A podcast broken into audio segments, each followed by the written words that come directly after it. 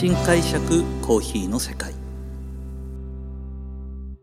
私丸見コーヒーの代表後藤英二郎がコーヒー文化香る北海道札幌市からコーヒーについて独自の視点で語っていく番組です。今回は久々に歴史シリーズに行きたいと思います。そして今までの歴史シリーズとはちょっと、えー、趣向を変えましてバッハのコーヒーカンタータに思いを寄せて、えー、歴史的にですねコーヒーはやっぱりあの長い歴史の中でさまざまな、えー、偉人そして有名人の方々を魅了してきました。まあ執筆の、えー、有名な方もいればえー、実際にこういう作家系の方々がコーヒーをこよなく愛したというような形があるんですけどその中でもですね、あのー、このコーヒーカンタータっていうのは結構皆さんその題名だけは聞いたことあるのかな、うん、そんな形の方が非常に多いんだと思います。ただこのコーヒーカンタータというその歌詞とともにですねその時代の背景が見えてくるんですね。なのでちょっと正式にご説明をしていきたいと思います。今日はそのコーヒーカンタータのですね歌詞から時代の背景を紐解いてそしてコーヒーがどのぐらい人々を魅了してきたのかということに思いを馳せてみたいと思います。えー、正式にこの、えー、曲を作ったのはですねヨハン・セバスチャン・バッハと呼ばれる方です。えー、この方はその時代の背景をもとにユーモラスなコーヒーカンタータを書きました。コーヒーカンタータ第211番「おしゃべりはやめてお静かに」という曲ですね、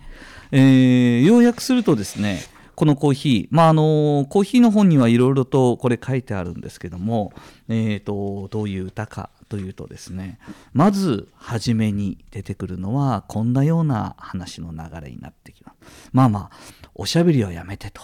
静かにこれから始まることをよく聞いてねというようなストーリーの始まりから、えー、主人公となる娘と、えー、旦那が出てきます。まあ旦那というのは何かというとお父さんのことですね。その娘からこんな、えー、お父さんへのお願いから始まってきます。まず、えー、そのお父さんへのお願いをする前にですねこの時代の背景どういうものかというとコーヒーはまだまだ上流階級の人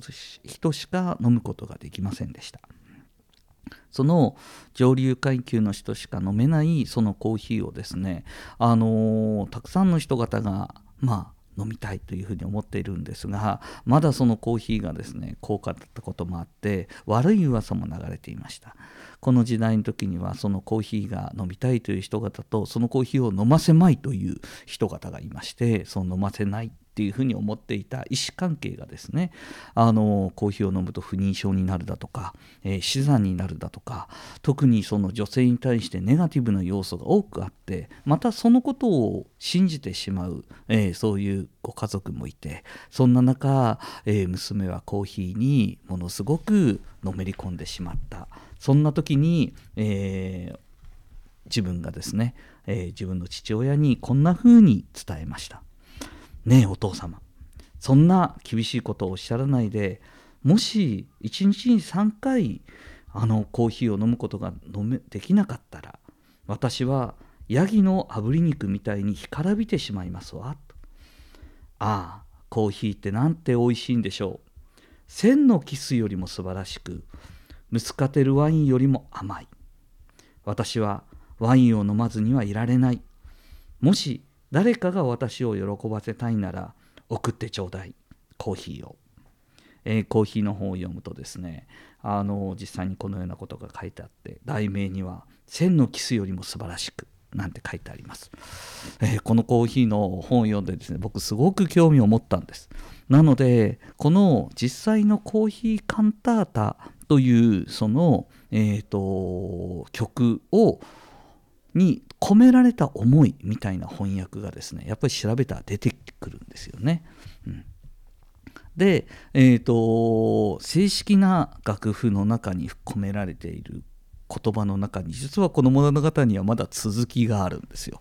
娘が、まあ、コーヒーが大好きだ大好きだとどうにか私は、えー、コーヒーを飲ませてほしいとお父さんにお願いするんですね。でもこれは実は前半部分でしかないんですね。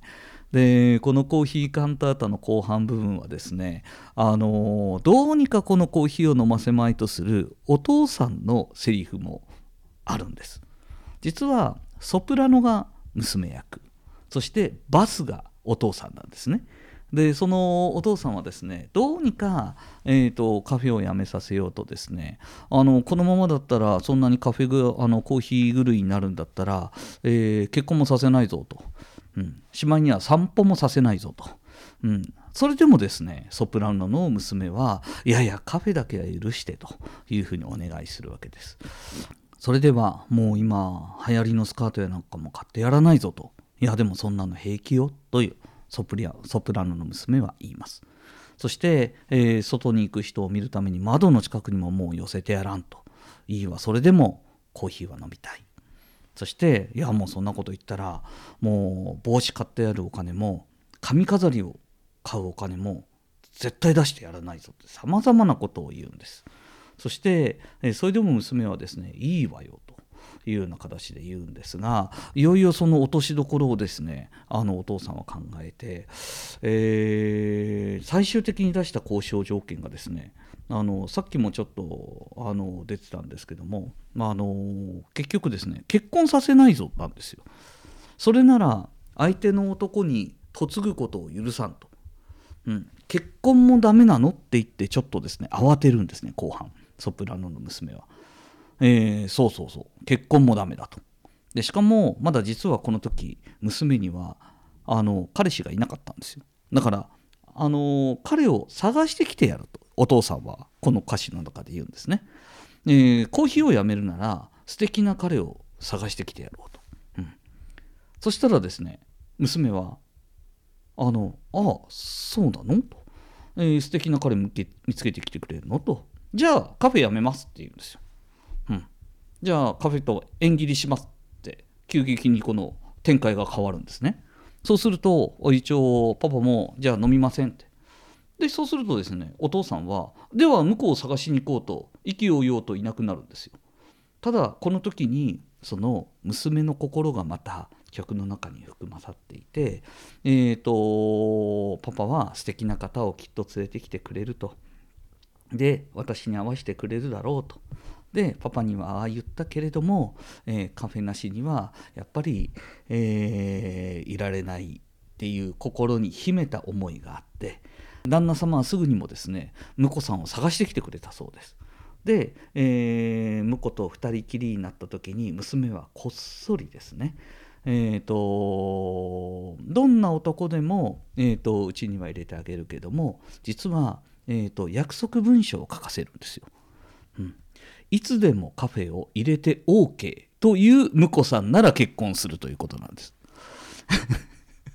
これがですねコーヒータータの話の流れの筋なんですよ。で最終的にはお父さんは自分が連れてきた婿なのできっとまあその男狂いまあコーヒー狂いのところによって結婚できないだろうと危惧してたんですね。だからこうカフェにばっかり行ってないでちゃんと旦那さんの世話をするように、えーと、カフェをまず辞めさせた上で向こうを紹介しようと思ったところ、えー、娘さんの方が1枚も2枚も上手だったわけですね。で結果的にはちゃんとその婿さんに2人きりになった時にいつでもカフェを入れて OK という約束をした人と結婚をしたと。